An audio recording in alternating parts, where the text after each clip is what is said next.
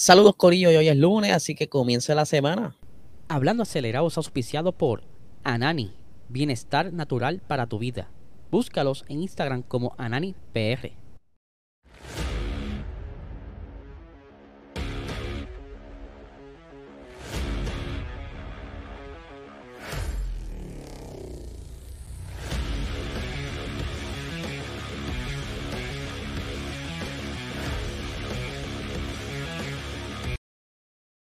Saludos amigos fiebre, bienvenidos a todos a otra edición más de Hablando Acelerable. Hablo Eliezer, sí lo sé, este programa lo han estado esperando desde el viernes o el sábado, ¿verdad? Que tiré un anuncio por ahí, pero ya vieron el título, así que ya me invito, vamos a caerle arriba a ese tema, pero antes vamos a obviamente anunciar a nuestro auspiciador, Anani Bienestar Natural para tu vida, el mejor canal medicinal que hay ahora mismo en el mercado. No hay nada mejor con la alta calidad que ellos tienen. Sabes que si quieres eliminar el estrés, eh, los dolores, eh, la ansiedad, la depresión. Habla con tu médico, saca la licencia y busca este maravilloso producto en tu dispensario más cercano. Así que ya lo saben, Anani eh, PR en Instagram y Anani Salud en Facebook. Antes de comenzar con todos los temas, quiero darle las felicitaciones a los boricuas Sebastián Carazo y Brian Ortiz que estuvieron este fin de semana pasado corriendo la final de lo que fue la Lamborghini Super Trofeo. Ellos se lanzaron este año con este reto en mente de poder brillar juntos y así lo lograron, ¿verdad? Fue un año bastante difícil para ellos, pero consiguieron ser campeones este fin de semana pasado con las últimas tres, eh, si no me equivoco, tres o cuatro carreras que estuvieron corriendo viernes y ayer sábado. Eh, y pues eh, estuvieron luciendo muy bien, los boricuas, como siempre, representando a la isla y vienen con trofeo, hermano. Así que esperamos pronto sentarnos con ellos para que nos cuenten esa aventura de cómo fue toda esta temporada, qué hubo backstage que no vimos, que tipo, ¿verdad? Documental, pero queremos hablar con ellos porque tenemos muchas preguntas que hacer. Así que, muchachos, esperamos verlos próximamente. Por otra parte, quiero hablar sobre una noticia que estuvo saliendo el día viernes Ustedes saben muy bien que Red Bull cogió un guayazo con esto de las sanciones por haberse cedido de presupuesto, que por supuesto están como que medios celosos con el budget ahora porque no quieren pasarse de nuevo, ¿verdad? Ni siquiera van a estar trayendo mejoras para las próximas carreras y que quieren estar lo más lean posible. Pero ¿qué sucede con Red Bull? Red Bull ha estado eh, utilizando un túnel de viento eh, viejo y fue el túnel de viento que lo adquirieron con la compra de Jaguar allá eso del 2004 y que obviamente las cosas se obsoletizan, pero lo han estado utilizando al máximo. Y han podido incluso traer un carro con muy buenos eh, specs hecho por Adrian Nui y que les trajo eh, no tan solo los campeonatos este año, sino que un récord de victoria con ese monoplaza, pero eh, las cosas están por cambiar porque ya ellos desde hace mucho tiempo atrás estaban eh, en conversaciones, querían un túnel de viento nuevo con todos los muñequitos, con toda la tecnología que necesita para estar acorde a la tecnología de la época y facilitarles el trabajo, ¿verdad? Porque no hay cosa más mala que tú estar tropezando y quizá haciendo cosas redundantes cuando con la tecnología pudiera simplificar muchas cosas. ¿Y qué sucede? Recientemente muere el, uno de los caballotes de Red Bull, Dietrich Mateschitz. Se me hace difícil pronunciar el apellido, así que disculpen. La cuestión es que eh, Dietrich, eh, antes de morir, les concedió, aprobó la construcción de un nuevo túnel de viento. Y mucha gente dirá, ahora es que, papá, esto es lo que viene Sandunga, por para abajo. Sí, puede ser, pero les recuerdo que esto toma mucho tiempo de construcción y primero tienen que sentarse a planificarlo y tener todo bien ready porque esto pudiera tomar de tres a cuatro años. Todo depende eh, qué suceda en el camino. Ahora mismo han tenido varios problemas con esto de la pandemia, la guerra y todas estas cositas, pero que no está de más tener un nuevo túnel de viento que puedan aprovechar y, quizás eh, poder entender muchas cosas que están sucediendo con monoplaza. Y ya que estamos hablando de túnel de viento, ¿verdad? Y quiero ya pasar al tema estelar. Ustedes saben muy bien que eh, McLaren ha estado teniendo problemas durante estos pasados años han estado con una alta y baja. Los monoplazas se han comportado, no son tan consistentes, por decirlo así. Aunque sí, ¿verdad? Dependen mucho del piloto. Aún así han estado peleando ambos pilotos por las dificultades que tienen en deficiencia aerodinámica. Cuando estuvieron con Honda, McLaren, ¿verdad? Estuvo pasando muchas situaciones porque ellos estuvieron que acudir a otro túnel de viento. El túnel de viento de ellos está súper obsoleto eh, y no tenían el feedback que necesitan, ¿verdad? Porque para que ustedes entiendan, el túnel de viento eh, no tan solo zumba el vientito con humo, esto tiene que ir acorde con ciertos sensores que van eh, leyendo todos estos fluidos y que entonces tú puedes transferir esa data a un sistema de simulación, lo que le llaman el CFD o simulación de dinámica de fluidos, que esto es lo que ayuda entonces a los ingenieros a entender cómo se está comportando el flujo del viento a través del monoplaza. ¿Qué sucede?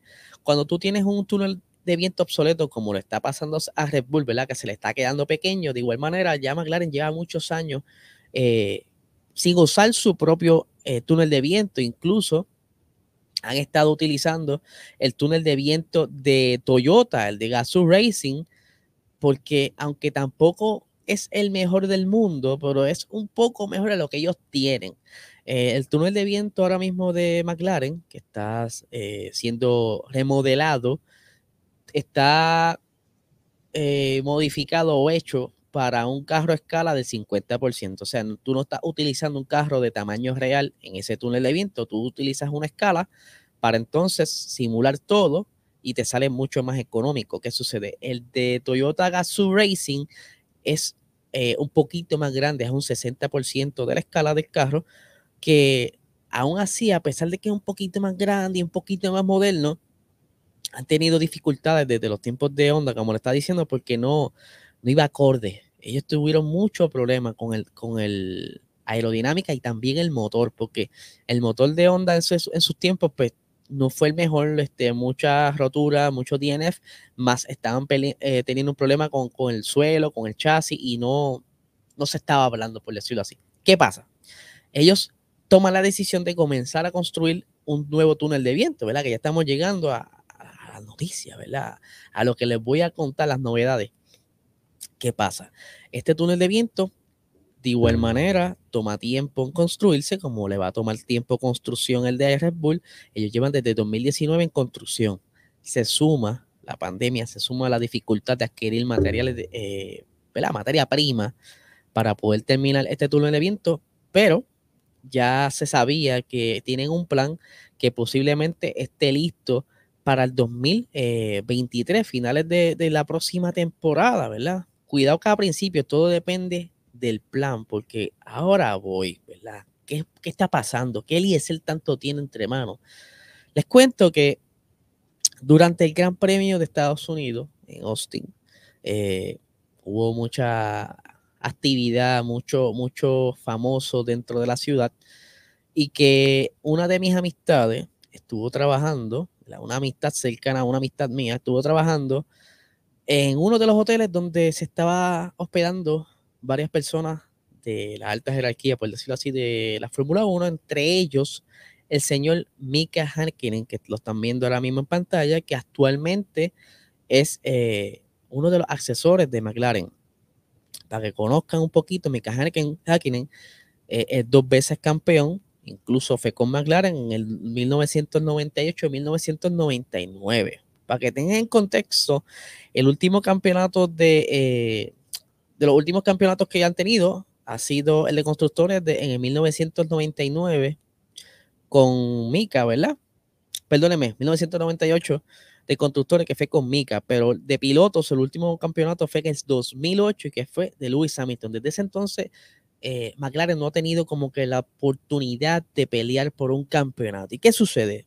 Como le estaba diciendo, Mika Hakkinen estaba en este hotel y esta amistad pues estaba trabajando cercano a él y le estaba llevando ciertas cositas que estaban pidiendo, entre ellos vino, la picadera y demás. ¿Qué sucede? Esta amistad empatiza con McLaren. Cuando tuvo la oportunidad de hacerle quizá un acercamiento a Mika, pues le deja sentir contra, qué chévere, que estén aquí, somos eh, fanáticos de McLaren y que me apena mucho lo que está sucediendo con McLaren, que fue un momento dado campeón y, que han estado tropezando mucho durante todo este tiempo. Y Mika le dice, mira, ¿sabes qué? Eh, tenemos un plan que estamos llevando a cabo, que incluso hay personas trabajando 24/7 porque la pieza clave es ese túnel de viento.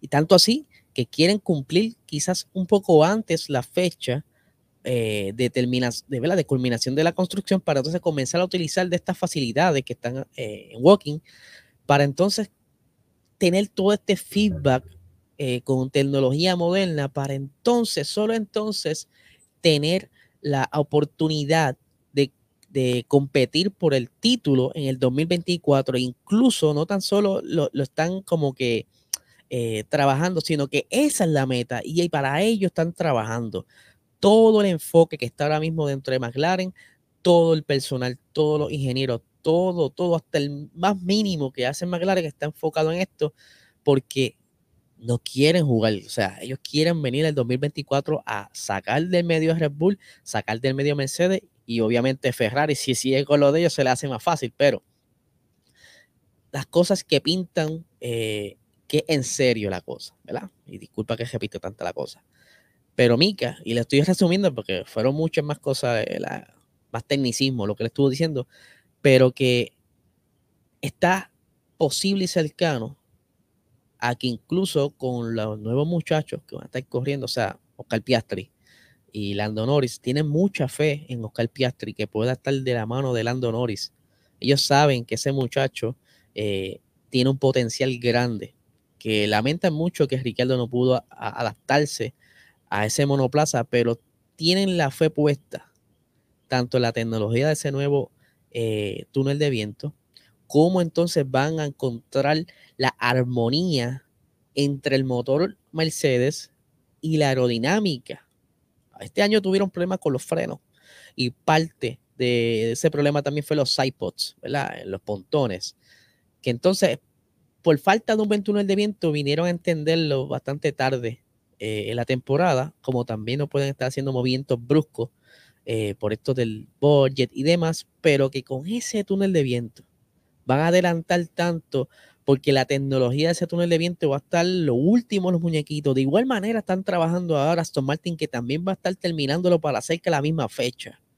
O sea que la batalla de McLaren pudiera ser también con Aston Martin. Pero el señor Mika está bien positivo y bien seguro de que lo que viene el 2024 con McLaren es grande y que pudieran ver entonces esa, esa energía de cuando se vivía los tiempos de Mika mismo con eh, Michael Schumacher batallando pista, que quizás sea entonces Lando Norris, Oscar Piastri batallando con Lewis Hamilton, Max Verstappen y Charles Leclerc, ¿verdad? Vamos a ver eh, y espero que, que esta información que les haya traído eh, de, ¿cómo les explico? Le, les sorprenda o, les agrade, ¿verdad? Porque yo entiendo que no es lo mismo ver las noticias, leer un título al de una persona que está ajeno a, lo que está sucediendo dentro de la fábrica, que sí se sabía que están trabajando en, este túnel de viento, pero que el mismo Mica esté confirmando que están trabajando duro para esto, que hay personas que están trabajando hasta de noche para que se dé esto antes de la línea, ¿verdad? el deadline, como le dicen en inglés, porque saben, ¿verdad? Que lo necesitan. Sin esto, el equipo no podrá dar ese paso adelante. Pero, como yo les dije, todo depende de que nada en el camino se, se estropee, ¿verdad? Que tenga quizás algún problema con, con materia prima, algo que ocurra pero yo espero que les vaya bien y que sea cierto, ¿verdad? Y que ese positivismo de Mica eh, rinda fruto, ¿verdad? Le hace falta. Así que, Corillo, yo espero, ¿verdad? Que ustedes también este, estén contentos con esto. Eh, a mí me tomó por sorpresa el día sábado la noticia. Eh, yo soy bien fanático del motorsports y que me, me cuenten que de sus palabras, de su boca, estuviera diciendo que el, trabajo que están haciendo interno es muy grande, pues me, llena de emoción. Así que nada, gente, este es el episodio de hoy. Espero que les haya gustado. Recuerden suscribirse a este canal, dale like, comparte. Si está en audio podcast, dale cinco estrellitas. Y dígale a tus amigos, ¿verdad? Comparte con tus amigos que esta información, ¿verdad? Que sale aquí diaria es bastante buena. Y nada, gente, eh, los dejo hasta aquí. Que tengan excelente día.